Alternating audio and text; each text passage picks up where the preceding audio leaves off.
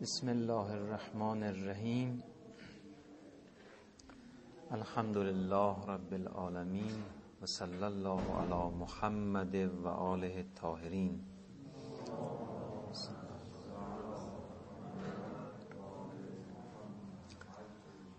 جلسه قبل عرض کردیم که پاره‌ای از مباحثی که جزو علوم قرآن و تفسیر به حساب میاد در آغاز این مباحثات مطرح نمیشه. اینا در لابلای خود تفسیر به تناسب‌هایی انشاءالله مطرح خواهد شد، مثل بحث اعجاز قرآن، بحث قرائات، جمع قرآن، تحریف قرآن، محکم و متشابه، ناسخ و منسوخ و مباحثی از این دست. با این حال ما اینطور به نظرمون رسید که برای شروع و ورود به متن تفسیر بهتره که یه تأملاتی در باب فهم قرآن یا به تعبیر خود قرآن شریف در باب استنباط قرآن تأملاتی رو مطرح بشه. حالا اونچرا که میخوایم به تدریج مطرح بکنیم و سعی میکنیم که جمع جورتر بیان بشه، متشکل از دو بخش هست. یه قسمت عبارت است از طرح اصلی که ارکان بنیادین فهم و استنباط کلام میخواد درش مطرح بشه، و یه بخش هم عبارت است از نتایج و ثمرات توجه به این ارکان بنیادین که حالا شاید کمتر از 20 نکته بعداً به تدریج به عنوان آثار و ثمرات این نوع نگاه تر بشه. حالا برمیگردیم ولو به صورت گذرا و اجمالی ارکان بنیادین فهم کلام و استنباط کلام رو عرض بکنیم. در هر کلامی، حالا ما این نکته که عرض میکنیم، در هر کلامی متن رو هم پوشش میده که حالا به تدریج عرض خواهم کرد. در هر کلامی 4 رکن بنیادین وجود داره که هم در فرایند تکلم اثر میذاره و هم در فرایند فهم کاملا مؤثر هست. این 4 رکن بنیادین اینا هستش. یکیش متکلمه. خب توجه به این که متکلم کیه و شؤونش چیه و عمق هستی شناسانش تا کجاست، تأثیر تردید ناپذیر راجع به سخن او داره. یعنی کلام او و شؤون و جوانب کلام او رو کاملا تحت تأثیر قرار میده. ولذا ما از متکلم های معمولی مسئله رو که شروع میکنیم تا فرض کنید به ساحت قرآن که میرسیم که متکلم خدای متعال هستش، تأثیر شگفت‌آوری در مسئله کلام و متن و فهم کلام اتفاق خواهد افتاد. باید این روند کاملا مورد توجه قرار بگیره. رکن بنیادین دیگر کلامه، خود کلام. این که عرض کردیم کلام، داستان یه اشاره‌ای کردیم، متن رو هم پوشش میده، چه بسا این مسئله اختزاعاتی داشته باشه، یعنی متن کتبی اختزاعات ویژه‌ای داشته باشه، اونا هم باید مد نظر باشه. ولی در مجموع کلام، ظرفیت‌های کلامی به لحاظ ظرفیت‌های درونی کلام و ظرفیت‌های بیرونی کلام، تقریباً طیف وسیعی از کارکردهای زبانی رو ایجاد می‌کنه و همه اینها به نوع فهم و استنباط در واقع در ارتباط با اینها اثر میذاره و باید اونها مورد توجه قرار بگیره. سومین رکنی که حالا یواش روشن خواهد شد، یعنی قرائنی که یعنی ظرفیت‌های درونی خود کلام به لحاظ انواع دلالت‌هایی که در فضای درونی میتونه داشته باشه و به لحاظ قرائنی که در بیرون کلام ضمیمه میشه و به این کلام کمک میکنه در افاده معنا. به تدریج میبینید انواع زبانها از همینجا تولید میشه. البته یک رکن اساسی بحثی که انشالله مطرح خواهیم کرد به عنوان انواع زبان‌ها اینجاست. مثلا ما زبان ادبی داریم، زبان علمی داریم، زبان قانونی داریم. اینا با هم فرق میکنه، اصلا طبیعت کلام در اینها فرق میکنه. مضاف بر این که البته رکن دیگر که الان یایاش عرض خواهیم کردم در این بحث مؤثره. انشالله یه بحثی رو باز خواهیم کرد به عنوان انواع زبان و این تاثیر خیلی مهمی داره. ما مثلا قرآن رو باز میکنیم، از اول تا آخرش رو قرائت و تلاوت میکنیم، اما از گونه‌های متعدد زبانی تو این بحث استفاده شده. بسیاری از آیات قرآن زبان ادبی داره. زبان ادبی اختزاعات خاص خودش رو داره و تو فرایند فهم و استنباط کاملا باید متوجه برخی از نکاتی رو که راجع به زبان ادبی هستش باشیم. یا مثلا زبان علمی، زبان عرفی، حالا انشالله به تدریج رسیدیم عرض خواهم کرد. پس رکن دوم از ارکان بنیادین مسئله فهم در هر کلامی بحث خود کلامه، خود سخن و عبارت ها، حالا مکتوبش یا ملفوظش. سومین رکن بنیادینی که در مسئله فهم مطرح هستش مخاطبه. شاید انشالله عرض خواهیم کرد شاید مهمترین رکن در این ارکان فهم و مخاطب و اینها این بحث مخاطب باشه. وضع مخاطب، حال او، مرتبه او، شئون مختلف مخاطب، همه اینها در برداشتی که ما از کلام و سخن میکنیم به شدت مؤثر هستش که حالا وقتی رسیدیم اونجا عرض خواهیم کرد که به چه شکل مسئله مخاطب مؤثره.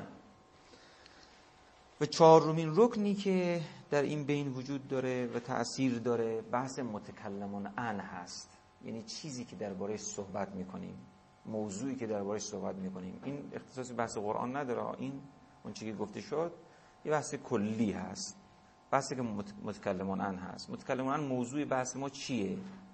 تأثیرات خودش رو در کل این روند میاره. حالا مثلا ما وقتی قلم رو مثلا در باب قرآن قلم رو دخالت قرآن رو مشخص کردیم، در هر قلم روی اختزاعات خاصی داره. خب اون اختزاعات تأثیر شگرفی در فهم متن و محتوا و استنباط و امثال اینها داره. پس بنابراین این چهار رکن چنانچه عرض کردم هم در فرآیند تکلمی، وقتی کسی حرف میزنه این ارکان تأثیر میذاره. چنانچه اگه کسی از اون طرف مخاطبه تو فرایند فهم که قرار میگیره، همه این چهار رکن بنیادین مؤثره و باید بهش توجه داشته باشیم. این اجمالی از این بحثه. حالا این بحث رو این مقدار مفصلش میکنیم، این تک تک اینا رو این مقدار بحث خواهیم کرد تا بعد برسیم به نتایج و ثمرات. این اولین رکنی که عرض کردیم تأثیر در فرایند تکلم و فهم داره خب باب متکلم. ما الان میخوایم این ارکان چهارگانه رو در باب خود قرآن بیشتر جریان بدیم، گرچه بحث عام هست، در باب قرآن جریان میدیم. نکته هایی رو باید در این بحث توجه کرد، یعنی در خصوص متکلم باید نکته رو توجه کرد. نکته نخست اینه که متکلم قرآن خداوند متعاله.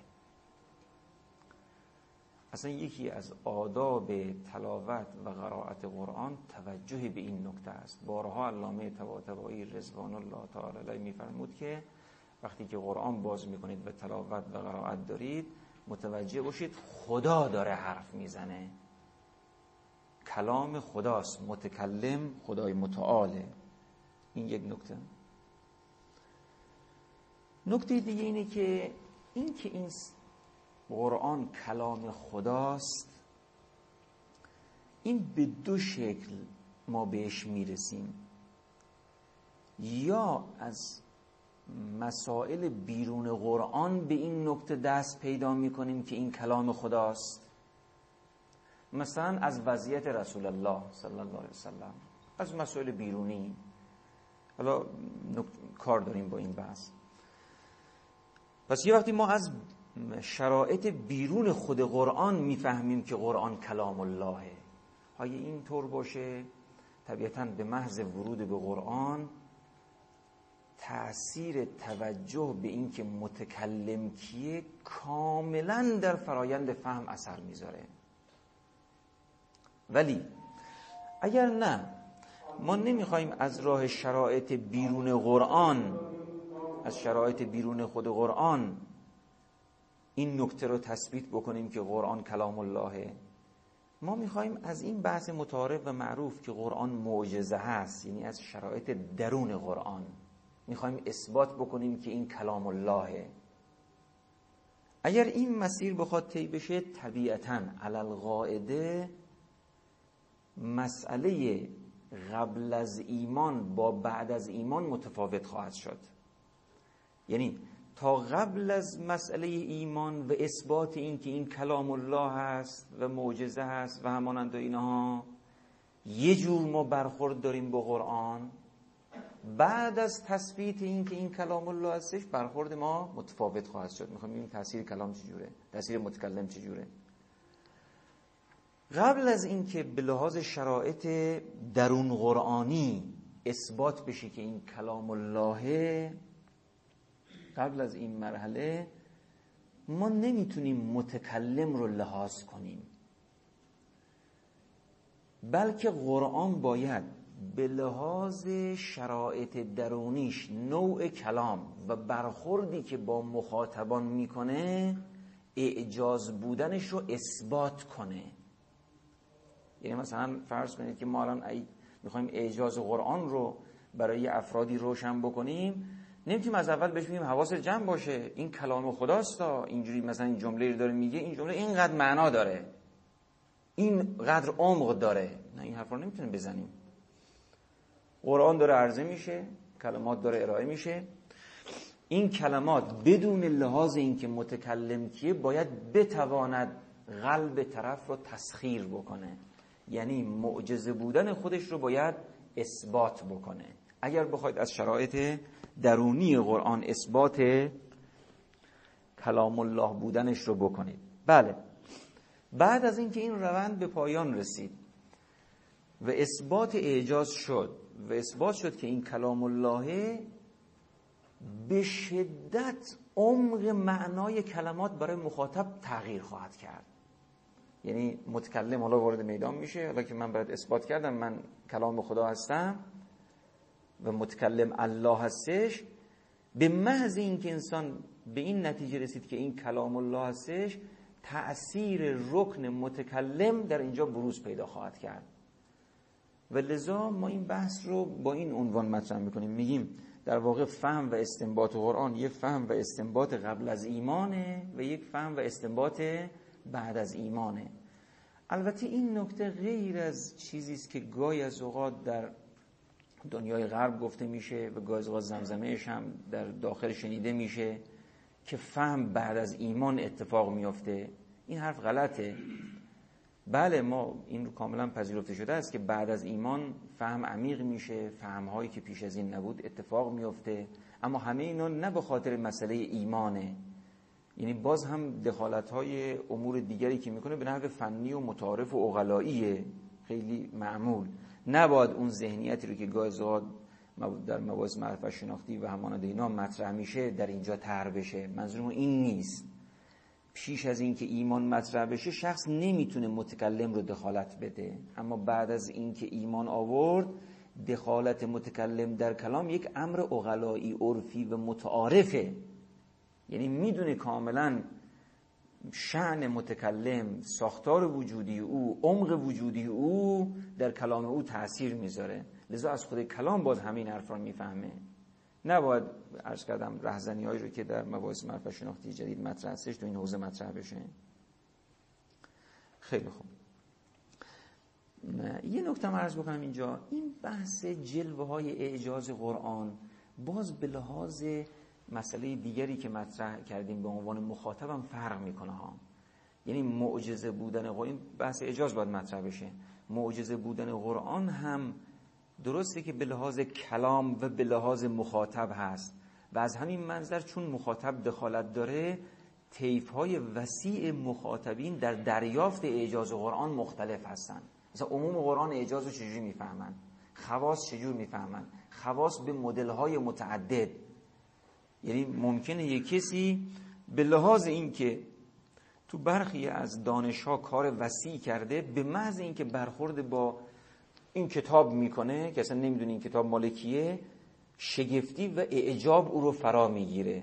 خب متوجه میشه که این مثلا این کلام متعارف و معمولی نیست، در حد اعجاز هستش و بعد متکلم رو اثبات میکنه. متکلم رو که اثبات کرد، اون وقت باز عمق فهمش به شدت افزایش پیدا میکنه. یعنی حتی مخاطبین خاص که تو لایه‌های ویژه وجود دارن و دریافتشون از کلام و اعجاز قرآن یک گونه خاصیه، بعد از اینکه اسناد این کتاب و کلام به خداوند براش روشن شد، برای او در همون سطحی که هست عمق وسیعی خود کلام الهی پیدا میکنه.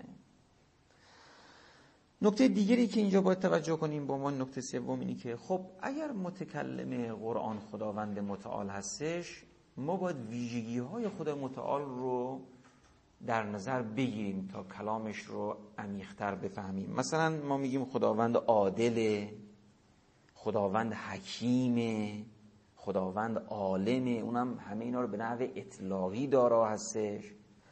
مثلا همون آیه شریف فصلناه علی علم، یا مثلا آیه شریف من لدن حکیم خبیر. این قرآن از کجاست؟ من لدن حکیم خبیر، یعنی داره متذکر میشه که از چنین جایگاهی این قرآن نازل شده اومده. خب توجه به این ویژگی ها در فهم کلام و متن و آنچه را که ارائه فرموده اهمیت پیدا میکنه. نکته چهارم که خیلی مهمه در مسئله متکلم و تا آخر شما میبینید مباحث تفسیری تحت تاثیر این معنا هستش، این استش که خداوند وجودی است بی نهایت کمالی. و یک اصل واضح در بحث سخن و کلام وجود داره که سخن و کلام هر کسی عمقش و شؤونش به اندازه عمق و شؤون متکلمه. ممکنه که یک حرف رو که مثلا به ظاهر 3 تا 4 تا کلمه هستش یه آدم عامی بزنه، ممکنه همین جمله رو یه فرد متخصص بزنه، ممکنه همین جمله رو یک نابغه بزنه، یعنی یک شخصی که شگفتی انگیز هست در یک عرف خاص. ممکنه همین حرف رو یک شخصیتی بزنه که دارای جوانب متعدد هست، مثلا یک نبی بزنه، یک ولی بزنه، یک امام بزنه. ممکنه همین حرف رو خدای متعال بزنه.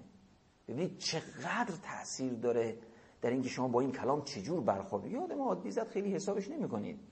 نمیگی حالا کلمات اولش آخرش منظورش این بوده، با فلان جا مرتبط هستش، در چنین شأنی زده شده، حتما به چنین ساعتایی نه از اینا یه فرد معمولی یه چیزی گفته. ولی اگه همین حرف رو شخص دیگر بزنه، حساب دیگر همینجور عمق تا میرسید به خدای متعال.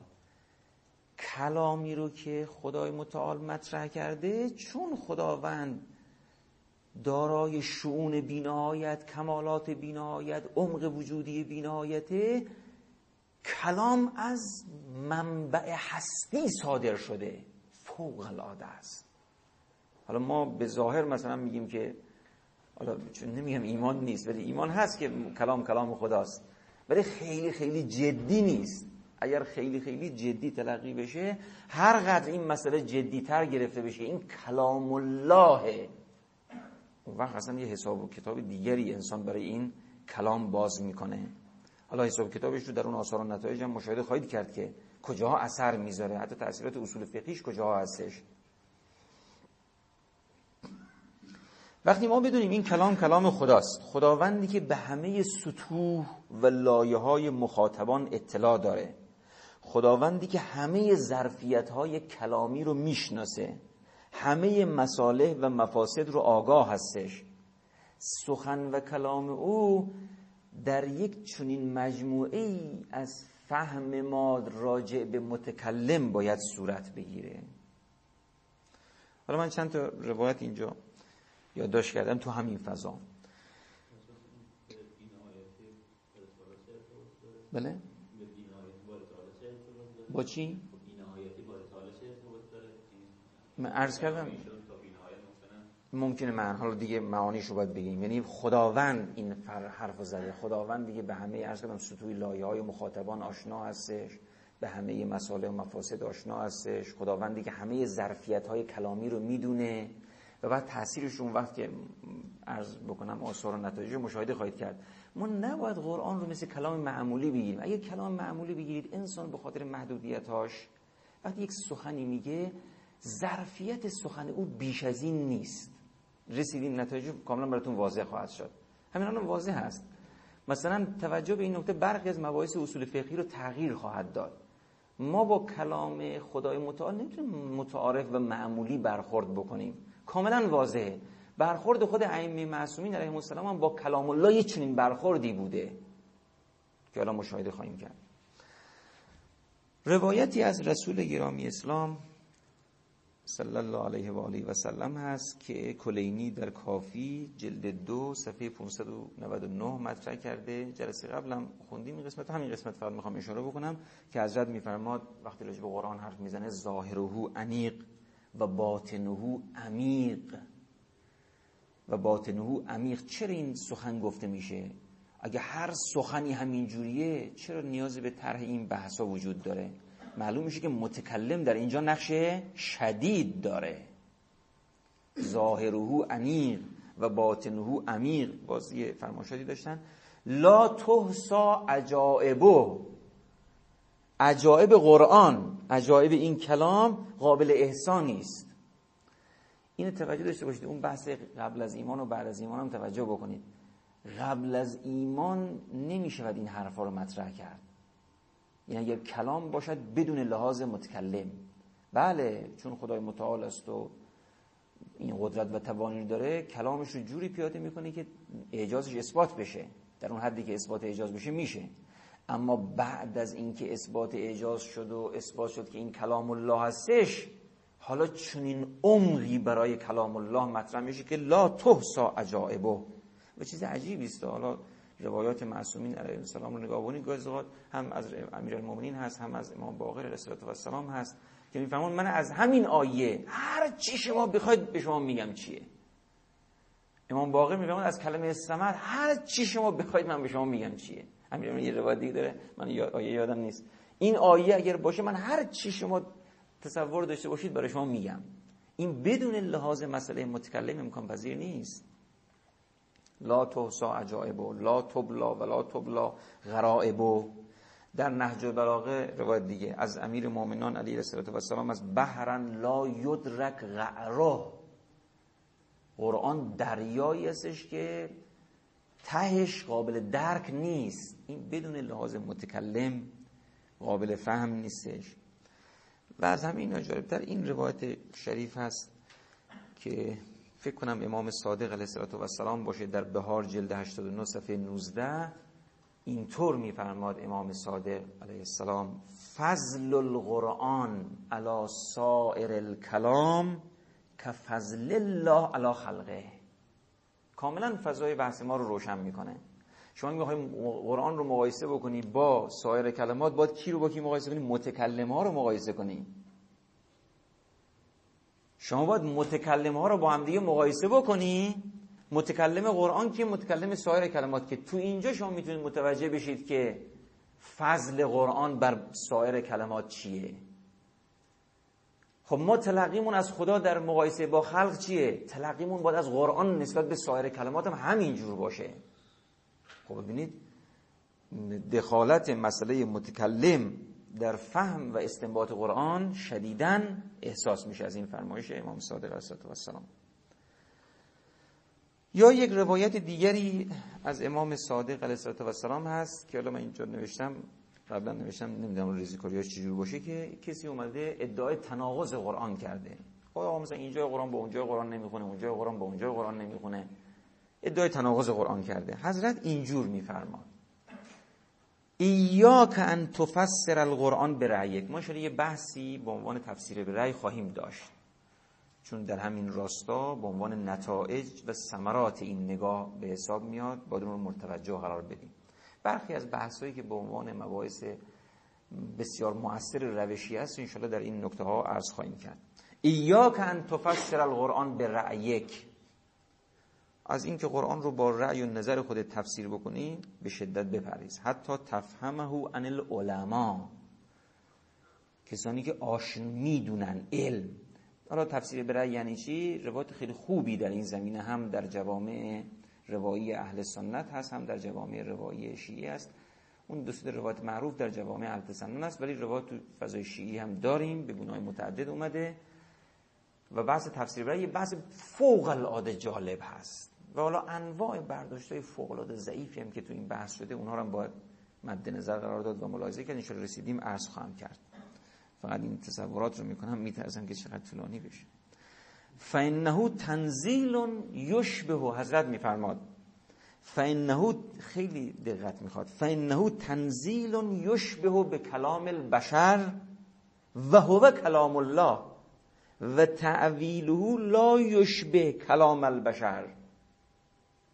این و تعویله که اینجا آمدین همون تفسیر، ایاک ان تفسر القرآن، تو روایات رو در جای خودش باید گفت. در غالب جاها بین تفسیر و تعبیر چندان فاصله نذاشته. حالا در بحث خودش اگر رسیدیم و بهانه‌ای کردیم اونجاها باید مطرح کرد. این تفسیر یک دامنه وسیعی داره، توجه کردید؟ حالا ما به نحو متعارف فضاهایی یک بخشش میگن تفسیر، یک بخشش میگن تعبیر، ولی مسئله تفسیره.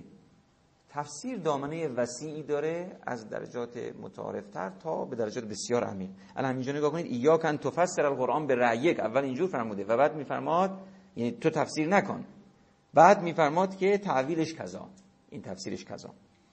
فانه تنزیل یشبه به کلام البشر، قرآن یه تنزیل، یک تعویل، تنزیلش مشابه کلام بشره. خیلی جالبه، یعنی شما وقتی به کلام نگاه میکنید مشابه کلمات بشر هست، البته با توجه به این که عرض کردم این کلام باید کاری بکنه که اعجاز خودش رو اثبات کنه، حالا یا به لحاظ درونی یا درونی فقط، یا درونی به کمک شرایط قرائن بیرونی، در هر صورت باید این فضا رو اثبات کنه، ولی مثل کلمات بشره و لزوم میخواد ارتباط با بشر برقرار بکنه. بشر هم توجه داشته باشید، یعنی انسان آمده در سطح بسیار نازل، انسان بشر به این فضا اشاره داره. قرآن تنزیلش بشریه، بشریه نه اون بسایی که بعضی میگن، منظور ما همینه، تنزیلش بشریه یعنی خودش رو در حد انسان بشری کشونده آورده پایین. و به همین خاطر هم حبل ممدود من السماء الی الارض، یک حبل ممدودی است که از آسمان تا زمین آورده پیش دست شماست، همچنین میتونید بگیرید بیایید بالا. تنزیلش بشریست، شبیه به کلام بشر برای اینکه ارتباط برقرار کنه، ولی وهو کلام الله، درستی که شبیه به کلام بشری ولی حواست باشه این کلام الله. چقدر التفات به این نکته توش هست، یعنی متکلم رو باید توجه کرد، استفاده‌ای که از روایات باید کرد. وهو کلام الله و لذاست که روایت نمیفرماد و لذا، این ساختار روایت رو نگاه کنید. و تعویلهو، یه بحثی تو حوزه روایات هستش که با تجویز نقل به معنا خب مسائلی پیش میاد دیگه، باید ظرائف و دقتهایی را مثلا در فهم روایت کرد. گاهی اوقات اون دقتهای، نمیخوام اینجا تصمیم بگیریم ها، ولی اون دقتهای فوق‌العاده‌ای که از حرف و کلمه و تقدم و تأخری که تو روایات هست بخواد استفاده بشه، توجه کردید؟ مگر از باب همون حجت خبر واحد و اینجور مباحث بخوایم درست بکنیم یا جاهای دیگر، ولی با تأمل باید این معنا صورت، با احتیاط باید این معنا صورت بگیره. موازینی داره برای اینکه بدین سبک ما پیش بریم، اون موازین رعایت نشه ما به جاهای غیر واقعی خواهیم رسید، مخصوصا تو حوزه فهم معارف خود در جا خودش باید توجه کرد. حالا بر اساس اون چی که الان نقل شده و هو کلام الله و تعویله که نوشتم ای تفسیره به خاطر اون جمله قبلی، لا یشبه کلام البشر، متکلم کلام بشر، بشر حرفش زده، باطنش، تعویلش، این معناش، عمق معناش، جوانب شؤونش اصلا شبیه به کلام بشر نیست. این حرف رو توجه کنید. بعداً مثلا خود قرآن میفرماد این عربی مبینه، نمیدونم به لسان قوم، اینا رو باید در کنار اینا معنا کرد. یه دفعه ما نگیم مثلا فرض کنید خب با همین بشر صحبت کرده، هرچی همین بشر معمولی متعارف عرب بادیه نشین فهمیده قضیه تمام شده دیگه. توجه که کلام الله، بله اصل این ساختار عرفیه، یعنی عرف میفهمه که آقا متکلم مؤثره، تمام شد. اصل این مثلا یعنی بنیاد اصول فقهیش درسته، ارتکازات عرفی میگه بابا متکلم مؤثره دیگه. حالا مثلا بیاد متکلم ها رو هم خود عرف بشناسه، عمق این متکلم تا چه مقداره هم عرف بشناسه، نوع تأثیری که این متکلم در فهم کلام او داره اونا هم بشناسه، اینا ضرورت نداره که. ببینید چه طیف وسیعی از فهم اتفاق خواهد افتاد. می‌فرماد و تعویله لا یشبه کلام البشر، تعویل قرآن اصلا شبیه به کلام بشر نیست. کما لیس شیء من خلقه یشبهه، چنانچه هیچ مخلوقی از مخلوقات خود او شبیه به خود خدا نیست، کلام خدا هم شبیه به هیچ کلامی نیست. کلام خدا مشابه کلام خلق هست و مشابه کلام خلق نیست، اینطور باید گفت، جمعش اینه.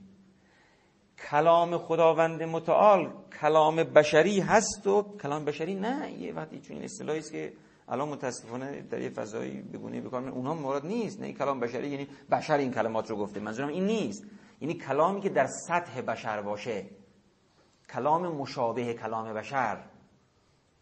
هم کلام بشری هست و هم کلام بشری نیست. چه چیزی این معنا رو ایجاب کرده؟ متکلم این معنا رو ایجاب کرده و عمق چیزی که متکلم در این فضا داره ما باید این بحث رو توجه داشته باشیم. باز یک روایت دیگه خدمتتون عرض بکنم. بفرمایید. هم آره، یعنی این مهمه. کلام به لحاظ معانی که درش هست واقعا این ظرفیت رو داره. کلام ببینید ظرفیتش فوق‌العاده است.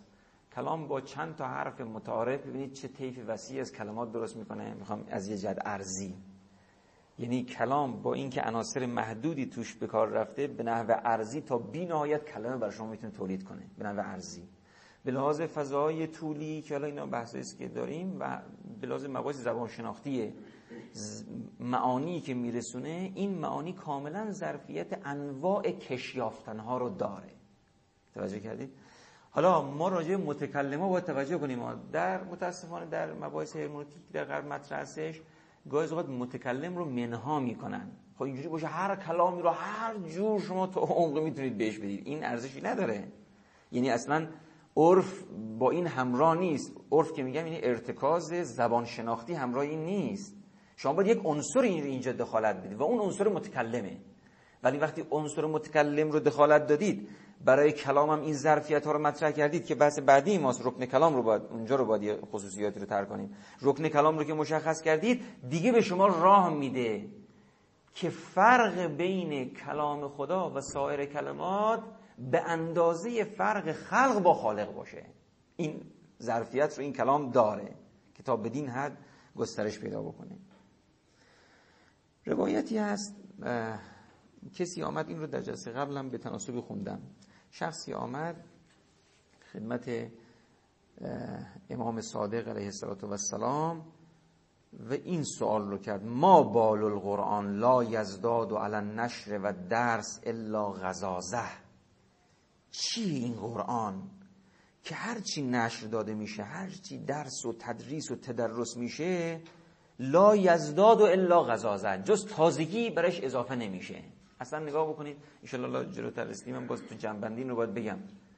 این که ما تو روایت داریم تا روز قیامت همش قرآن تازه است و بلکه وقتی قیامت میشه اصلا قرآن بکر مشهور میشه، اون این نکته جز با توجه به این فضا، یعنی نقش متکلم، کلام، مخاطب، متکلمون ان، قابل معنا نیست اصلا.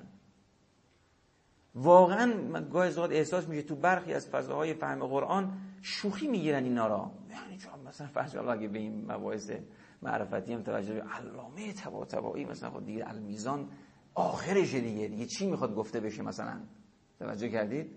خب این با روایات ما همخوانی نداره. روایات ما میگه تا آخر تازه است، تا روز قیامت. این جز با نقش دادن ارکان چارگانه در مسئله فهم و استنباط از کلام الله امکان پذیر نیست. اصلا تفسیر نمیشه این دست از روایات. وقتی شما این ارکان رو دخالت میدید، میبینید وقتی روز قیامت میشه قرآن محشور میشه میگه بکر، اصلا انگار کسی دستش نزده. توجه کردید؟ کسی انگار بکر یعنی معنیش این دیگه اصلا دست نخورده. حالا به تعبیر متعارف آکبنده. آکبند یعنی چسبش هم باز نشده. اگه چسبش باز نشده، این همه پس مفسرین کار کردند و حالا باز یه چیزی متوجه داشته باشید، این همه روایات ما داریم. این یواش باید گفت. این همه روایات ما در این ارتباط داریم. خب یا باید بگیم اون روایات رو بزنیم، زیرابش رو بزنیم. خب روایات یکی دو تا نیست، خیلیه. یعنی محتوااً به لازم محتوایی این معنا رو برسونه. بکر دست نخورده. این جز با مسئله دخالت متکلم و ظرفیت کلامی و مسئله مخاطب و متکلمون ان و موضوع قابل فهم و برداشت نیست، چون این دست از روایات. حالا وقتی این سوال رو کرد، حضرت اینجور فرمود: لأن الله تبارک و تعالی لم یجعله. ببینید، لأن الله تبارک و تعالی متکلم. دیگه حالا ما باید مثلا راجع به آیات قرآن مثلا بر اساس مباحث متعارف کلامی باش برخورد بکنیم. مثلا خود عرف وقتی متوجه این نکته بشه، میگه من با این سخن با چجوری برخورد بکنم، به لحاظ مبانی اصول فقهی با چجوری برخورد بکنم. اگه ببینم مال زمانی نیست، همه زمانها، همه مردم، همه اقوام. حالا این تو این روایت چندین چیز اهمیت پیدا کرده. متکلمون ان هست، مخاطب هست، متکلم هست. لأن الله تبارک و تعالی لم یجعله لزمان دون زمان. خداوند قرآن رو برای یک عصری بدون عصر دیگر قرار نداد، و لا لناس دون ناس، برای یک مردمی دون مردم دیگر قرار نداد. فهو فی کل زمان جدید. این چه اختزایی داره؟ حالا ان شاء الله بحث بعدی هم تو بحث مخاطب بریم استفاده خواهیم کرد. در هر زمانی جدیده. چه چیزی میتونه باعث بشه که در هر زمانی جدید بشه؟ متکلم مؤثره، یعنی متکلم این ظرفیت رو داره که این کلام برای هر زمان جدید باشه، چون متکلم خداست. ولی چه اتفاقای دیگری داره میفته که در هر زمانی جدید باشه؟ فهو فی کل زمان جدید و عند کل قوم غز، و در نزد هر قومی این تازه است. این نکته رو نگاه کنید، در نزد هر قومی این تازه است. ما همه جا این برسونیم که اطلاق‌ها و عموم‌ها و اینها رو خوب استفاده می‌کنیم. اینجاها نمیدونم یه وقتی گازوات کم گذاشته میشه. و عند کل قوم غز، عند کل قوم غز، تازه است. الی یوم القیامه، تا روز قیامت این تازه استش.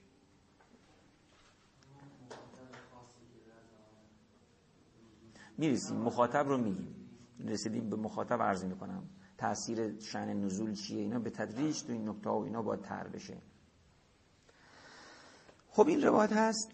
میشد که باز مثلا روایات و چیزای دیگه رو همینجور تو این فضا مطرح کرد که دیگه این جایه، یعنی یک تتبعی داره که ما همه اموری که مسئله دخالت متکلم رو واضح میکنه در این بحث بخوایم بگنجونیم و بگیم که متکلم یک رکن اساسی در مسئله فهمی است که ما از کلام میتونیم پیدا بکنیم. این یکی از ارکان مرتوجه. رکن دومی که عرض کردیم به عنوان ارکان بنیادین مسئله فهم و به تعبیر خود قرآن استنباط القرآن، یستنبطونه منهم، استنباط قرآن میشود مطرح کرد. بحث کلام، البته این در همه جا هست، ولی میخوایم الان راجع به قرآن پیاده بکنیم. رکن کلام چند تا نکته رو من اینجا یادداشت کردم به عنوان رکن کلام. نکته نخست اینه که اساساً هر کلامی از جمله قرآن ناطق و گویا هست.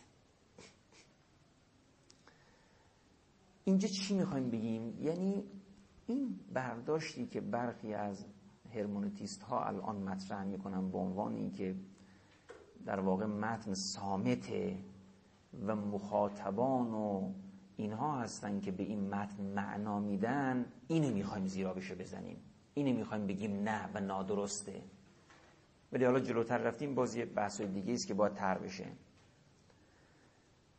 پس بنابراین اساساً شأن ذاتی کلام اینه که گویا باشه، مگر اینکه کلام مهمل باشه. از اول مهمل باشه یعنی چی؟ مثلا به لحاظ زبانشناسی در عرف اون مثلا چیزی که وزن نشده رو بخواد به کار ببره، خب اون هیچی، ما انتظاری ازش نداریم، کلام اصلا نیست، اون توجه کلام اصلا نیست.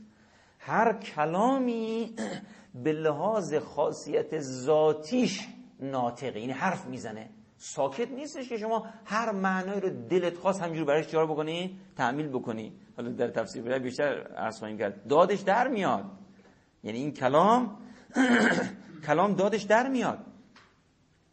پس کلام، این که گفته میشه کلام ناطق هستش، به این فضا اشاره داره. این معنایی که الان عرض کردیم جزو ضروریات عرفی لسانه. عرفی که میگم یعنی مباحث زبان شناختی، عرف عمومی که تو فضای زبان اینها هستن، یعنی میخوام ارتباط بدم به مباحث اصول فقهی. این معنا جزو ضروریات زبان و لسانه. عرض کردم جزو خاصیت ذاتی کلامه. آیات و روایات فراوانی هم ما داریم که به این اصل ارتکازی عرفی زبانشناسانه اشاره داره و تاکید میکنه. مثلا ما یه آیات و روایات میخونیم، نه اینکه مثلا بخوایم با آیات و روایات این مسئله رو تثبیت کنیم، اینا تعبدی نیست. توجه کردید؟ اصل مسئله یک اصل زبانشناختیه، ولی با این حال ما آیات و روایات فراوان داریم که این فضا رو کاملا برای ما روشن میکنه و توضیح میده. مثلا این نگاه کنید، آیه شریفه هست هازا کتابنا ینطق علیکم بالحق. یه چیزی رو هم به تدریج دوستان باید آشنا بشن که مثلا اگه شما تو روایات دیدید یک طیف از روایات راجع به یه چیز داره بحث میکنه، شما این رو تقریبا با یقین بدونید، با ممارست دادن به دست میاره، این ریشش تو قرآنه، این اصلش تو قرآنه. و این نکته باعث شده که ائمه میفرمان فرمایشات ما رو با کجا مقایسه کنید؟ با قرآن مقایسه کنید. اگه دید همخوانی داره قبول کنید، اگه دید مخالفت داره نیست، اون حرفای ما نیستش. یعنی این از این اصل ناشی میشه. تو همین بحثم همینجوریه. مثلا اصل آیه شریف اینه هازا کتابنا ینطق، این کتاب ماست، این کتاب ینطق علیکم بالحق، یعنی واقعیت داره بر شما میگه. پس قرآن و کتاب و مکتوب و کلام و ملفوظ در واقع این ناطق بالحق. حالا کلمه بالحق رو من الان کار ندارم، به عنوان خصوصیت بعدی میخوایم بگیم. ناطق گویاست، داره مطالب رو مطرح میکنه. اساساً بسیاری از عناوینی که خود قرآن به خودش داده همش بر این اساس قابل معنا شدنه. حالا ما ممکنه که این در تردید داشتم که ما نوع نگاهی که اخباریون به مسئله قرآن دارن ممکنه که اونا رو مطرح کنیم، مجبور بشیم به خاطر اینکه نحوه ارتباط معصومین علیهم السلام با قرآن رو می‌خوایم مطرح بکنیم، تعاملش رو مطرح کنیم، طبیعتاً باید نظر اخباریون هم تر بشه. ولی اینا رو نگاه کنید، اینا همش در فضای مقابل با برداشت اخباری در مسئله عدم حجیت قرآن هست. و قرآن چی میفرماد؟ قرآن به خودش میگه فرقان، نور، برهان، بیان، هدایت، بصائر. همه اینها دلالت بر ناطقیت قرآن میکنه، همه اینها دلالت بر ناطقیت قرآن میکنه که قرآن ناطقه، کلام ناطقه. در روایات هم الا ماشاءالله توجهی به این نکته هست، یعنی از این بود که نگاه بکنید حتما نباید شما دنبال لفظ نطقه و ناطق برید. مثلا اونجا که قرآن میگه من فرقانم، یعنی این که ناطقه دیگه، وقتی میگه نور، هدایتی، این ناطقه. با این زاویه دید نگاه بکنید، هم از آیات هم از روایات فراوان میتونید تو این فضا بهره ببرید. در جلد 2 اصول کافی صفحه 598 که این روایت رو قبلا هم این جلسه قبل تناسبی خونده شد، صفحه 500 98 و صفحه بعده 590 صفحه 599 هست که حضرت اینجور فرمود فاذا التبست علیکم الفتن كقطع اللیل المظلم فعلیکم بالقرآن فانه شافع مشفع و ماهل مصدق و من جعله امامه. این یعنی قرآن میتونه امامت داشته باشه، جای دیگه هم هست امامت در صورتی که کلام معنا داشته باشه، ناطق باشه، و الا امامت معنا نداره. و من جعله امامه غاده، غائده، قرآن غائده، غاده الی الجنه، و من جعله خلفه ساقه الی النار و هو دلیل. وقتی میگه دلیله یعنی چی؟ اینقدر واضح این بحث که و هو دلیل یدل علی خیر سبیل و هو کتاب فیه تفصیل و بیان، تفصیل و بیان داره، و تحصیل، تحصیل بیانه، و هو الفصل لیس بالهزل، و تا اینکه میرسه به اینجا فیه مصابیح الهدی. ببینید مصباحه، اگر قرآن و آیات قرآن مصباحه، این جز با ناطقیت قرآن جور در نمیاد. قرآن ناطقه، یعنی حرف داره، داره حرف میزنه، باید اگه حرف نزنه مصباح بودن قرآن بی‌معنا خواهد بود. ما حالا بازم اینا رو نگاه بفرمایید، ببینید در بهار الانوار جلد 89 صفحه 33 این روایت رو از حضرت امیر علیه السلام نقل کرد. تو نهج البلاغه هم هست، نوشتم چون از CD گرفتم، نهج البلاغه که مال شیخ محمد عبدو هست، جلد 2 صفحه 16، فکر کنم خطبه 133 و اینها باشه، درسته تو بهار آدرس که دادیم. حضرت اینجور میفهمد و کتاب الله بین اظهرکم، پیش شماست، کتاب خداوند بین اظهرکم ناطقون لم یعی لسانه، لسانش که کند نیستش که، ناطق گویاست، حرف میزنه، یعنی میتونید از قرآن استفاده بکنید. این در صورتی که قرآن ناطق باشه، این قرآن دلیل باشه، صامت نباشه. عرض کردم اینقدر آیات قرآن رو اینجا میشه زمین میکرد، اینقدر فضای روایات رو میشه اینجا زمین میکرد. باز نکته حالا تو ذیل همین بحث، یعنی همین نکته اول که هستیم، یک چیزی که باید به نوع در کنار این نکته باید توجه بشه اینه که با این که الان تو روایات ما هست، تو قرآن هست، ادله فراوان داریم که قرآن ناطقه، ولی ادله‌ای داریم که میگه قرآن صامته. ما ادله‌ای داریم که میگه قرآن صامته. مثلا روایت اینطور ننوشتم از کدوم امام علیه السلام هست، روایت اینجور نقل شده ان الکتاب لم ینطق ولا ینطق، کتاب هرگز سخن نگفته و سخن نمیگه، ولکن رسول الله هو الناطق بالکتاب، رسول الله صلی الله علیه وسلم یعنی معصوم، یعنی خود رسول الله و در ادامهش ائمه معصومین، اینا ناطق به کتاب هستن. یعنی چی؟ یعنی قرآن چیه؟ صامته، قرآن صامته. ما افسونه بر این حتی روایت صریح هم با این معنا داریم، از حضرت امیر علیه السلام نقل شده که قرآن صامته، قرآن صامته. خب این دست از روایات رو باید چی کار کنیم؟ ببینید یه برخورد ممکنه با این روایات بشه، این دست از روایات که الان خوندیم، که بگه ببینید ما یک قاعده‌ای داریم که تازه اشاره کردیم که روایاتی که از معصومین نقل میشه رو شما باید با چی مقایسه بکنید؟ با قرآن مقایسه بکنید. اگر مخالف با قرآن بود باید این روایت رو کنار بذارید. لذا ما این دست از روایات را به خاطر مخالفت با قرآن، چون قرآن خودش فرمود که هذا کتابنا ینطق علیکم بالحق، یا اون صفاتی رو که مطرح شده، فرقان هست، نمیدونم بیان هست، نور هست، هدایت هست، برهان هست، وقتی این چیزها که مطرح میشه، خب دیگه این فرمایش چجور میتونه معنا داشته باشه؟ مضاف بر این که اگر این باشه، پس تدبر در قرآن، تعقل در قرآن، رجوع به قرآن، تمسک به قرآن، اینا چه معنایی میتونه داشته باشه؟ توجه کردید؟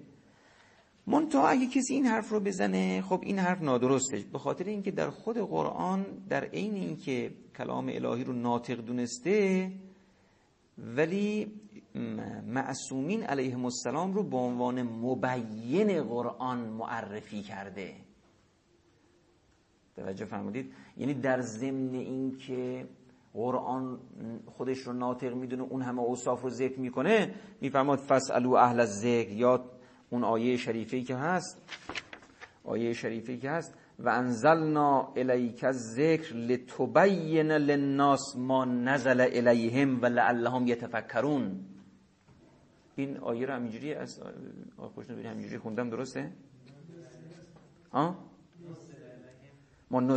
ما نزل الیهم و انزلنا الیک الذکر لتبین للناس ما نزل الیهم و لعلهم یتفکرون. خیلی جالب است، اون لعلهم یتفکرون هم داره، تبیین رسول الله رو هم داره، ذکر هم که قرآن هستش داره. پس بنابراین کسی به این جنبندی نباید برسه که مثلا این دست از روایات چون مخالف با قرآنه پس باید کنارش بذاره. نه، ما در قرآن در این که میفهمد قرآن ناطقه، ولی این بحثا رو هم چی داریم.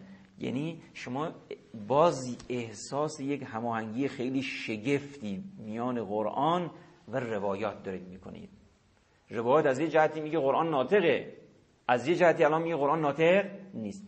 جالب روایتی است که از امیر مؤمنان علی علیه السلام نقل شده که حضرت اینجور فرموده: فالقرآن آمرون زاجر سامتون ناطق. خب قشنگ شده، توجه کردید؟ نمیفرمودم ما جمع میکردیم، یعنی باید جمع میشد و درست هم هست، ولی خود امیرالمومنین علیه السلام میفرماد که قرآن صامت ناطقه. پس معلوم نکته اینجا نهفته شده، ناطق هست. یعنی اگه بخوایم این بحث رو به یک جنبندی برسیم، ناطق هست چون دلالت داره، همون بحثی که مطرح کردیم، خنثی نیستش نسبت به معانی که میخواد برش عرضه بشه، حساسیت نشون میده، اون چیزی که گفتیم سر جای خودش هست.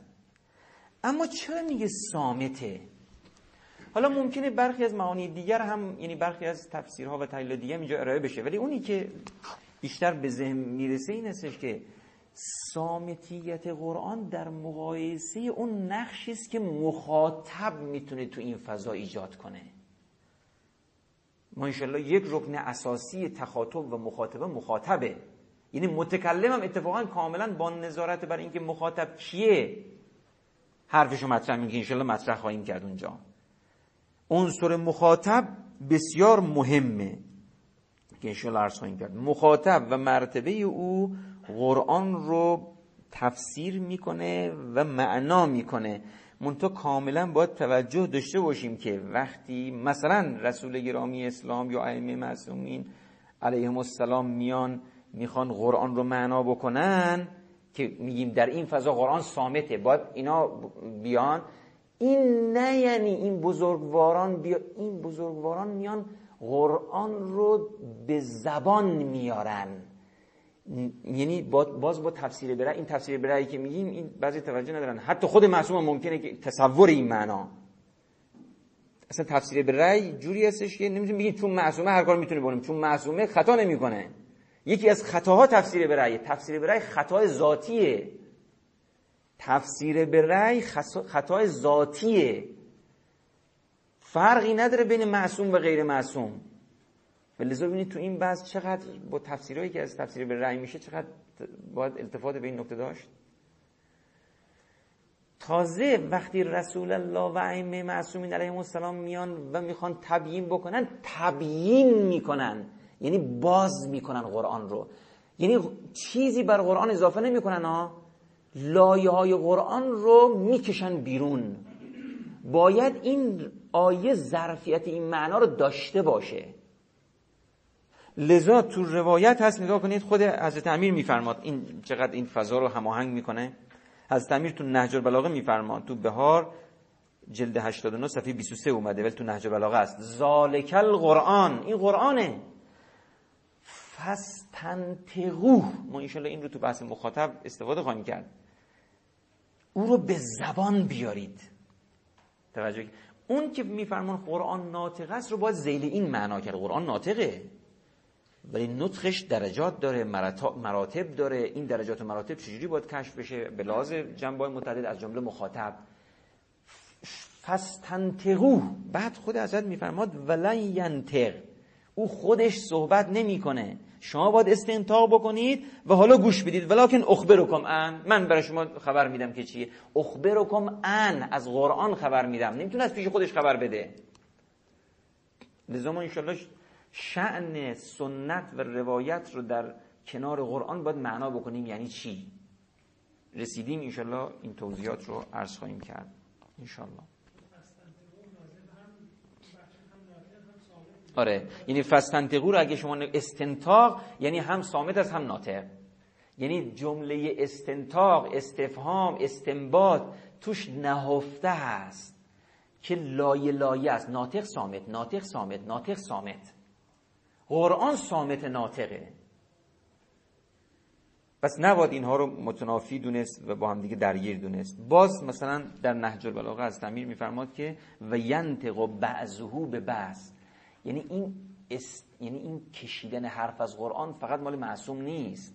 گاهی اوقات آیاتی میکشه حرف رو از آیات دیگر بیرون، یعنی صحبت میکنه آیاتی به خاطر آیات دیگر، یعنی آیات دیگر زمیمش بکنی. البته یه بحث داریم به عنوان ضرب آیه در آیه که ممنوع شده، انشالله تفسیرهایی هم شده، ببینیم معناش چیه. من دیدم بعضیا بندگان خدا خواستن مثلا از علامه یا دیگران این تفسیر قرآن به قرآن خیلی شایع است، نه یا علامه خیلی گسترده است، این خیلی ها به این نکته توجه دارن. بعضیا مثلا روایت داریم که ضرب قرآن در قرآن موجب کفر میشه.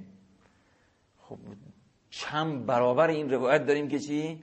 برخی از قرآن برخی دیگر رو تفسیر میکنه، برخی از قرآن بخش دیگر رو به زبان در میاره و امثال اینها. و اصلا این بحث کاملا مباحث اصول فقهیه که واضحه که اگه قرآن رو کلام واحد بگیریم که باید بگیریم، خب نسبت به همدیگه حساسیت داره، قرینه همدیگه هستش. ضرب قرآن در قرآن اگر این روایت درست باشه معناش چی هستش؟ این دو تفسیر شده، انشالله در جای مناسبش خواهیم گفت. پس بنابراین ما در این بحث باید به این نکته توجه داشته باشیم. افزون بر این ما با این بحثی که الان کردیم، اصلا قرآن با اینکه ناطقه در روایت اومده که نیاز به قیم داره، نیاز به مبین داره، نیاز به مفسر داره، پس اینا رو باید کنار هم جمع کرد. اینجایی که ما میگیم نیاز به مبین داره، قیم، قرآن قیم میخواد که همون اوصیا باشن. قیم، این قیم هم یعنی حالا راجع به عرض کردم نقش اهل بیت علیهم السلام در کنار قرآن باید به چه شکل تصویر بشه. انشالله یک بحث مستوفا راجع به این نکته خواهیم گفت، چون تاثیر داره، بدن مباحث تفسیری بسیار مؤثر هست. خب بس بنابراین چنانچه عرض کردم اگه قرآن ناطقه، اینم داره که رسول الله چیه؟ مبینه. پس قرآن صامت ناطقه، صامت ناطقه، همینجور برو جلو، صامت ناطقه، اینطور. خیلی خوب.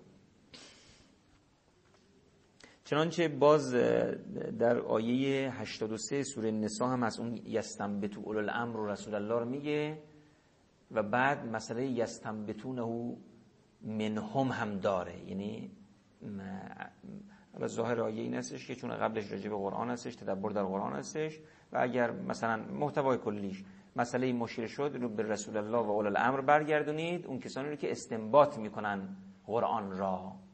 ظاهر آیه شریفه این همه همجوری استفاده کردن ها، منتها آیه ممکنه دقت‌های خاص خودش هم داشته باشه. پس این نکته نخست در ارتباط با کلام. نکته دوم که راجع به کلام هستش، این نکته که عرض کردم راجع به هر کلامی هست از جمله قرآن. نکته دوم اینه که کلامی رو که در قرآن هست ناظر به واقع، البته با این توضیحات. این ناظر به واقع بودن باید خوب معنا بشه، چون واقعی که قرآن میخواد ناظرش باشه گونه های متعدد داره. این به چی برمیگرده؟ به متکلمان ان برمیگرده، گونه های متعدد داره. مثلا گاهی از اوقات اصلا واقع امور اعتباریه، مباحث قانونیه، مباحث اجتماعیه یا چیزایی از این دسته، مباحث سلوکیه، مباحث تربیتیه. خب ما نباید انتظار ناظر به واقع بودن در همه جا یکسان داشته باشیم که. بله اون جایی رو که ناظر به واقع است داره طبیعت رو معرفی میکنه، داره مراتب هستی رو معرفی میکنه، داره خدا رو معرفی میکنه، داره انسان رو معرفی میکنه، طبیعتا در اونجا با چی باشه؟ ناظر به واقع معنای خاص خودش رو خواهد داشت. خب این که میگیم قرآن ناظر به واقع، خب انشائیاتش میره کنار، اینا دیگه روشن دیگه، خبر باشه، خبر باشه، خبرم باشه، تازه واقعی که ما مطرح میکنیم به تناسب خودش متفاوته. اصلا گاهی اوقات واقع تحریک اجتماع به طرف یک چیزی هست. واقع اصلا اینه، واقعیت اینه، همه از این واقعیت استفاده میکنن. ما نباید انتظار داشته باشیم که مثلا واقع رو نشون میده، مثلا یه جایی اگر یه عبارتی یا یه قرآن دیدیم که نه این فضا نیست، فقط میخواد یه کار روانی با طرف بکنه، این وقتی احساس به هیچ چیز ناظر و هی تعمیم بدیم، این رو تعمیم بدیم به همه فضاهای قرآنی. خب این هم البته موارد فراوان داره، مثلا از باب مثال که میفرمان راجع به قرآن میگن خبر صادقه. خبر صادق یعنی خبر مطابق با واقع، ناظر با واقع، صدق توش هست. حالا صدق رو که با اجاز اینها بحثش مطرح میشه، ولی میخوام بگیم ناظر به واقع هست. مثلا همین روایت صفحه 599 که مطرح کردیم، آره اون حامل مصدق بود، شاهدون صادق هم داریم، آره شاهدون صادق هم داریم، صفحه 599 روایت 3. اینجا داره که میفرماد ان العزیز الجبار انزل علیکم کتابه و هو صادق البار فیه خبرکم و خبر من قبلکم و خبر من بعدکم و خبر السما و الارض ولو اتاکم من یخبرکم عن ذلک لتعجبتم. پس بنابراین این نکته دیگری است که راجع به کلام باید توجه کرد. خب باز بحث دیگری که باید در مسئله کلام توجه داشت، خسته نشدید که؟ خب خیلی انتظار نو بود دیگه، از اونورم که ما یه خورده تأخیر کردیم، اونم باید حساب بشه، اونم که حساب بکنیم طبیعتاً اضافه خواهد شد. خب میخواید که بذاریم تا اینجاش رو بعد یک رو بند. السلام علیکم و رحمت الله.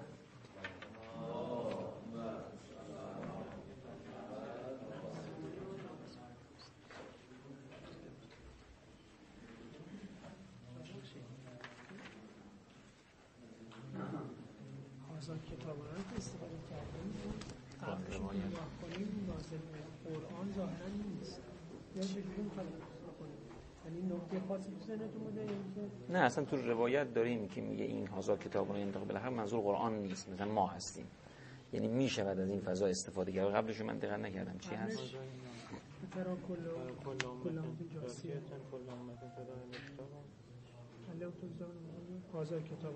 یعنی رجب به خود کتاب میتونه مطلق باشه، کاملا همه همین استفاده کردن، یعنی تمام این آیونی که ازش نقل کردن راجع به قرآن استفاده کردن. مگه که مثلا بپذیریم مفهومی که میتونیم آیه رو از اون ساختارش بیاریم بیرون، چون تو همین ساختار میتونه مطلق باشه. من به نظرم تو همین ساختار میتونه مطلق باشه. نه حالا باز من نگاه میکنم که اون یستن میتونم که میفرمایید بله اون یستن میتونه هم همینجوری هم اونجا مثلا گفته ولی یه امری بهشون برسه، اونم اون چجوری میشه هم همینجوری استفاده کردن با اینکه اونجوری هست. احتمالاً یه مبنای باشه کنیم، آره آیه قبل بحث قرآن هستش، بعد وارد این بحث میشه و میخواد استفاده بکنه. همه همین بحث رو استفاده کردن که باید اگه جایی در قرآن براتون مشکل شد باید به قرآن هم مراجعه کرد، چون اونا مستنبطین قرآن هستن. اون چجوری استفاده کردن؟ البته مبانی که بعداً گفتگو شد اجازه این منو میده. من به نظرم ظاهرتر از این میشود از این استفاده کرد. توجه کردی؟ ظاهرتر از این، یعنی ظاهرتر از اون مبانی میشود، از همین روایه، همین آیه هم از اون آیه قبل میشه استفاده کرد. میبینم اینا رو دقت میکنم، عرض میکنم هفته بعد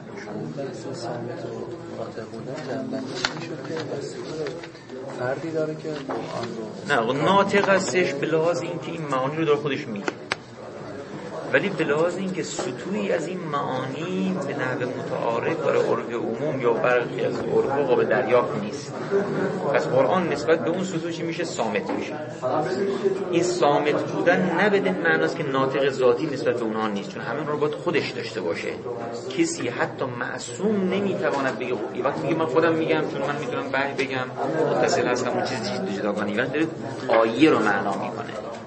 بعد این منحصر نمیکنه در محصول یا یه لایه های رو فقط منحصر هست میرسیم جایگاه ائمه محصول رو توضیح میدیم که یه اختصاص به ائمه داره، اصلا اینطور نیست. با ائمه میشه به طرفی نگرد، اینقدر روایت توی زمین هست که اینطور نیست.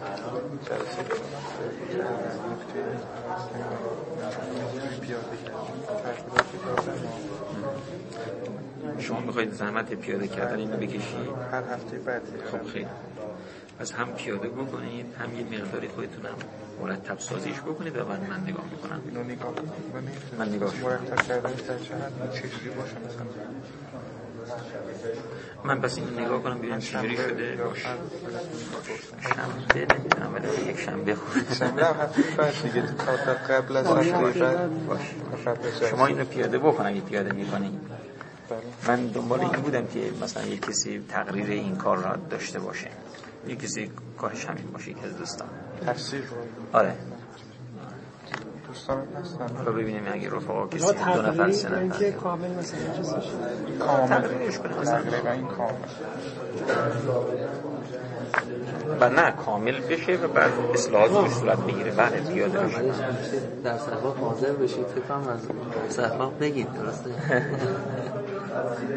حالا بخاطر آج گفتم باشه روش اینکه میگم قرآن ذکر تو چطور اینکه بخود یا مثلا ائمه که تفسیر قرآن کردم که میشه بشه یه درس مثلا تفسیر گفتم دیگه گفتم یواش بگم که خود ائمه به طرف تفسیر کردن چطور باز بکش نازل میشه.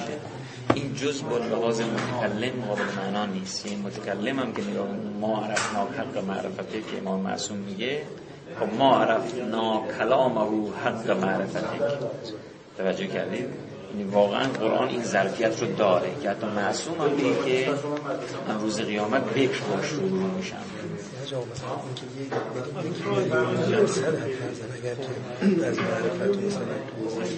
خب این ممکنه یه کمی بحث بکش که میگیم معناش خود قرآن میگه برید تعقل کنید، تدبر کنید، در یافتاری از من داشته باشید، استفاده کنید. منظور از بکر نه اینکه هرچی شما بگید غلطه. منظور از بکر یعنی این که نه حقیقت قرآن دست نخورده حتما باید اینا رو کنار هم بذاریم. ما هم که میفهم ولی اون باشید قرآن رو از چیز میندازیم شما هیچ کاری نکنید اصلا. نه بکر بدین معنی نیست که شما واسه هیچ کار نکنید، نباید اون قسم برمی گرفت. ولی بخواد بگه بالاخره بدونید قرآن یک گنجینه در بسته است، هنوز همه این همه که گرفتید ولی هنوز قرآن حقیقتش کشف نشده برای شما. یه چنین چیزی باید استنباط کرد، وقتا باید که نامعنا کرد. شرایط فقط آقا یک روایت اون نیست مثلا این غزن لا یوم القیامه فقط همه اینا تازه است. یعنی کنه پاس گنج حقیقی قرآن هر چی آدم میره کشف نمیشه، ولی همه اونا درسته، همینایی که عرضه شده همه صحیحه سر جای خودش. ذوقش محدود بودن شون نیست نه آخر جلسه من نیم ساعت میتونم خدمتتون باشم. 10 یه جایی برم نیم ساعت از 5 دقیقه میشه. مثلا اینی که میخوام بگم خیلی زیاده مثلا عمق قرآن یا نه واقعا مثلا بی‌نهایت لا یدرک قعره بی‌نهایتی قرآن خدا بی‌نهایت باشه. خب چشم خب بینم این از شمون الهی دیگه این که ظهور تمنیت میشه. آره دیگه به لحاظ ظاهر در اون که در نظر بگیری میشه بی‌نهایت به لحاظ ظاهر توجه کردید. به لحاظ ظاهر این خداوند در امام صادق میفرماد که خداوند در قرآن تجلی کرده شما نمیبینینش، ولی خدا رو زعیمش کنی تا هم فیا خالدون سفر در خدا داری میتونی با این معنا کنی. توجه کردی؟ هر چی هم جلو بری همین آیات برات معنا داره. ای عجب عجب عجب عجب. بری تا اون تعین اولم بری بازم میگی عجب این آیات به این معناست. اینجوری بود، این می‌خواست اینو بگه، اون می‌خواست اونو بگه، اون می‌خواست اینو بگه. اینطوری همه آیات دست یا نه حالا دسته از آیات در میشه. میشد گفت همه قرآن، چون قرآن یه پیوستگی با هم داره. این مجموعه حکایت از نظام احسن و حکایت از اون ناظم احسن میکنه، ولی خب برخی از جا راحت تره، برخی از جا پیچیده‌تر هست.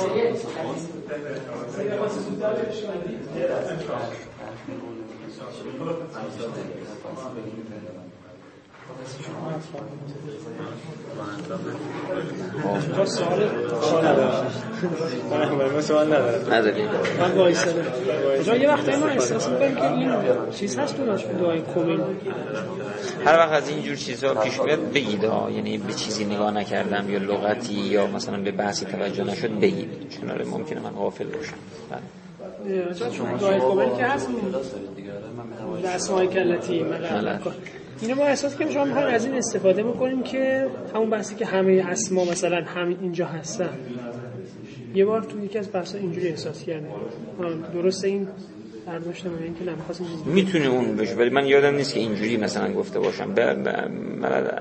به اسمای کلتی ملأت ارکان کل شی، ظاهرش اینه که اسماء خداوند اینا رو ساخته، یعنی اسماء مختلف خلاصه، نه اینکه هر اسمی رو بخوام ببینیم بحث چیز مقلبه ولی آره همه اینا هست، ولی مثلا یکیش مثلا از این روایت استفاده کردم اسم مهیا موجودی هست. ما یه بار شما اینجوری برداشت کردیم که از این بخواد اینجوری شه در آوردا، ولی ظاهر روایت بیشتر اینه که به اسماء کلاتی ملت، یعنی اسماء خداوند است که اشیا رو میسازه.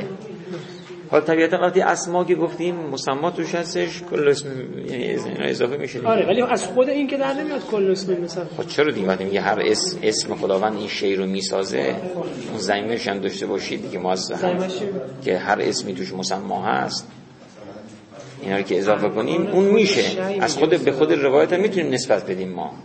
ارکان شی میگه یعنی هر تک تک اشیا ارکانش و اسماء مختلف این رکنه شی رو پر کردن. چه اشکالی بود؟ یعنی کلماتی ملأت ارکان کل شی، ارکان همه اشیا رو اسماء تو پر کرده. که ما این ارکان رو یک نفس شده غلبت و به اسماء کلاتی غلبت. آره ارکان کل شی تو ملأت با غلبت به این معناست. اون توی که ملأت قشنگ‌تر نکتهش اینه که ما اینجا اسما رو ببریم توی تک تک چیز، یعنی که اسم لازم یعنی مجموعی نگاه بکنیم به تک تک نگاه کنیم. بله یعنی میشه اسما یک طرف، اشیا یک طرف. یعنی که نه اسما در تک تک تجافتش می‌خوره. بله اینجوری که ما شروع کردیم امروز فکر کنم خیلی طول می‌کشه. من سریع‌تر بگیم اینا جا خوبه تا اینجوری مثلا هیچ جا نمیشه جا درسم که اینجوری مثلا من بحث مهم‌تره تقسیم خود المیزان است. یک سال و نیم اینا رو مثلا بشه جا چش که آقا نیا کنیم ما اینا رو هیچ جا مثلا من گفتم اینا رو نگیم اصلا، یعنی ناسخ و منسوخ و فلان و اینا رو اصلا نگیم، محکم و متشابه اینا رو چی نیاریم. آقا جا هیچ کی تو فضاهای یه چیزی بهش نپرداخته. حالا ما بحث می‌کنیم اگه دیدیم که مثلا خیلی دور طولانی میشه موازش می‌کنه. آره یه کمی چیزی میکنیم یا برخی از بحث‌ها رو می‌ذاریم همون وسط‌ها بگیم مثلا برخی از بحث‌ها رو، ولی خب مجبور مثلا تفسیر برعی رو باید گفت. تفسیر برعی خیلی مهمه. نقش اهل بیت علیهم السلام آره با اونم ارتباط داره. آقا نگرانیتون چیه مثلا؟ میگم آقا گفتیم تفسیر مثلا تفسیر المیزان اینا مقدمه آقا بعضیا درس چیز میذارن مقدمات مثلا تو موضوع علم شیش مبحث میکنن. شما اینا رو می‌خواید نمی‌ذارید. جایی سالی داری که ما یه اختلافی داریم از این زیر آوردی تو بحث ذات مثلا دیم که تفسیری که جدامان داریم با آجاها فرم کنیم. ما هر وقت با آجاها مثلا میگیم آجاها مثلا اصلاحشونه که مثلا میگم من این شیعه که اینجا میبینم این فرد به ذات، یعنی یه حسه از ذات اینجا نیست، یعنی ما نمیتونیم به اون چیزی که میرسیم یعنی ذاتی که جزئی است اینجا به این میرسیم. شأن ذاته نه هم شأن ذات نه ذات منظورم ذات خدا نیست مثلا فرض کنید انسان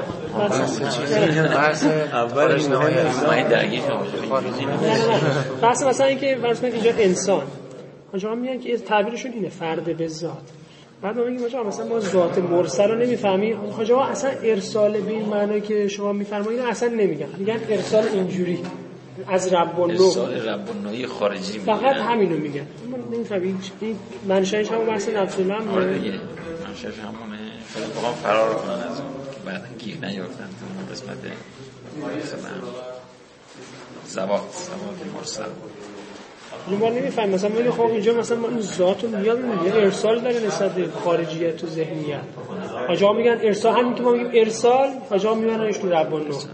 I don't know if I'm chilling.